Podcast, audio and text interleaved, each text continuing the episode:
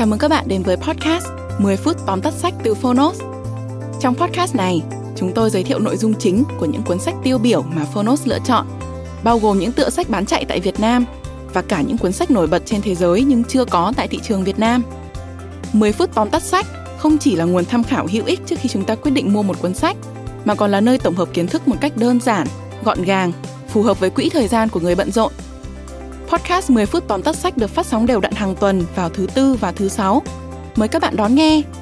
Và nếu yêu thích nội dung này, hãy tải ứng dụng sách nói có bản quyền và âm thanh số Fonos để khám phá thêm hàng ngàn nội dung số hấp dẫn khác như sách nói, ebook, thiền, chuyện ngủ, nhạc chủ đề. Hẹn gặp các bạn tại ứng dụng sách nói có bản quyền và âm thanh số Fonos. Còn bây giờ, hãy cùng lắng nghe những nội dung chính của cuốn sách hôm nay nhé.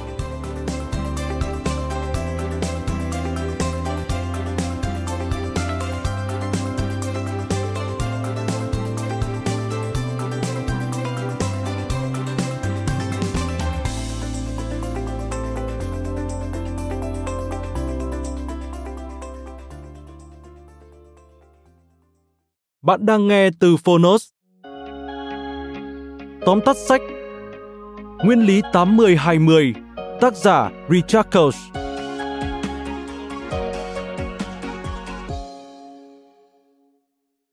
Richard Koch đã xuất bản hơn 20 cuốn sách trong sự nghiệp ngắn ngủi của mình.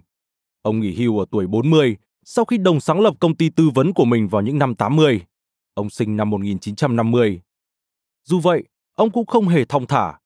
Ngược lại hiện giờ còn khá bận rộn khi vừa là một nhà văn kiêm diễn giả, là nhà đầu tư kiêm cố vấn cho các công ty như Philofax hay Plymouth Gin. Nguyên lý 80-20 là tác phẩm nổi tiếng nhất của Koch. Nó đề cao tính thực tiễn của nguyên lý Pareto và chia sẻ các bí quyết nâng cao hiệu năng làm việc hữu ích nhất đã được ông áp dụng trong chính quá trình kinh doanh và cuộc đời của mình. Nếu may mắn, biết đâu chúng ta cũng có cơ hội được nghỉ hưu sớm như ông. Mời bạn cùng Fonos điểm qua 3 nội dung chính trong cuốn sách Nguyên lý 80-20. Nguyên lý 1. Mọi người thường hy vọng cuộc sống công bằng và cân bằng, nhưng dĩ nhiên không phải thế.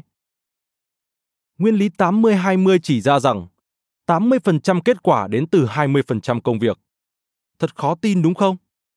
Chúng ta luôn muốn mọi việc thẳng tưng, công bằng và cân bằng, nhưng rất tiếc, đó không phải là cách thế giới vận hành. Chắc chắn phải có lý do gì mà loài người là loài duy nhất tách biệt với vạn vật. Tại sao công ty khởi nghiệp như Uber lại trở thành doanh nghiệp tỷ đô đồ sộ trong thời gian ngắn như vậy? Và tại sao 1% dân số thế giới lại sở hữu tới 50% tài sản hiện hữu của nhân loại? Dù muốn hay không, chúng ta đều phải thừa nhận, trạng thái tự nhiên của cuộc sống là mất cân bằng. Ví dụ, chúng ta chỉ sử dụng khoảng 700 từ cho 66% những gì chúng ta nói, giao tiếp, trò chuyện hàng ngày. Nếu làm một phép toán, bạn sẽ thấy 1% từ trong tiếng Anh được dùng cho hơn 80% những gì được trao đổi. Gốc rễ của sự mất cân bằng này chính là nước chảy chỗ trũng. Nếu bạn thả 5 con cá vào ao, cuối cùng sẽ có một con lớn hơn hẳn những con còn lại. Con cá to đó, ban đầu chỉ nhìn hơn những con khác một chút thôi. Nhưng chính một chút đó là thế mạnh để nó kiếm được nhiều mồi hơn, ăn nhiều hơn và lớn nhanh hơn. Dĩ nhiên, lợi thế một chút ban đầu đó cũng tăng theo và nó sẽ hoàn toàn áp đảo những con cá khác. Cuộc sống của chúng ta cũng thế. Vậy nên, ngừng than trách thế giới bất công với mình mà hãy tìm cách tạo ra lợi thế cho bản thân. Từ đó bạn cũng sớm trở thành con cá lớn. Nguyên lý 2. Điều quan trọng nhất đối với bất kỳ doanh nghiệp nào là tối ưu hóa dòng sản phẩm của mình. Tác giả Richard Koch phát hiện rằng, với một số công ty, chỉ cần 3 sản phẩm xuất sắc nhất sẽ mang lại tới 50% doanh thu.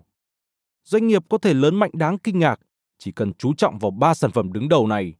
Sẽ rất khó để đạt được kết quả tương tự nếu đâm đầu vào 97 sản phẩm kém hấp dẫn còn lại.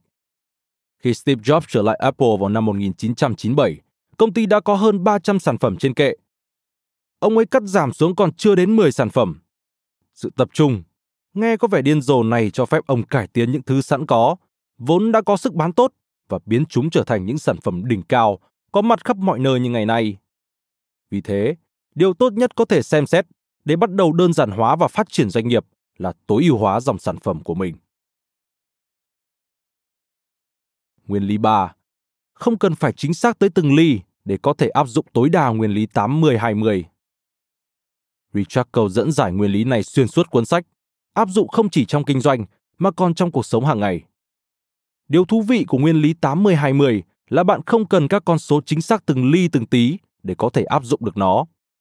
Dĩ nhiên, rất khó để có thể chỉ ra 20% bạn bè của bạn mang lại 80% vui vẻ. Nhưng hãy tin vào linh cảm của bạn. Đấy chính là tư duy 80-20. Bạn có thể dùng nó để cải thiện cuộc sống của mình bằng cách tập trung vào chất lượng thay vì số lượng.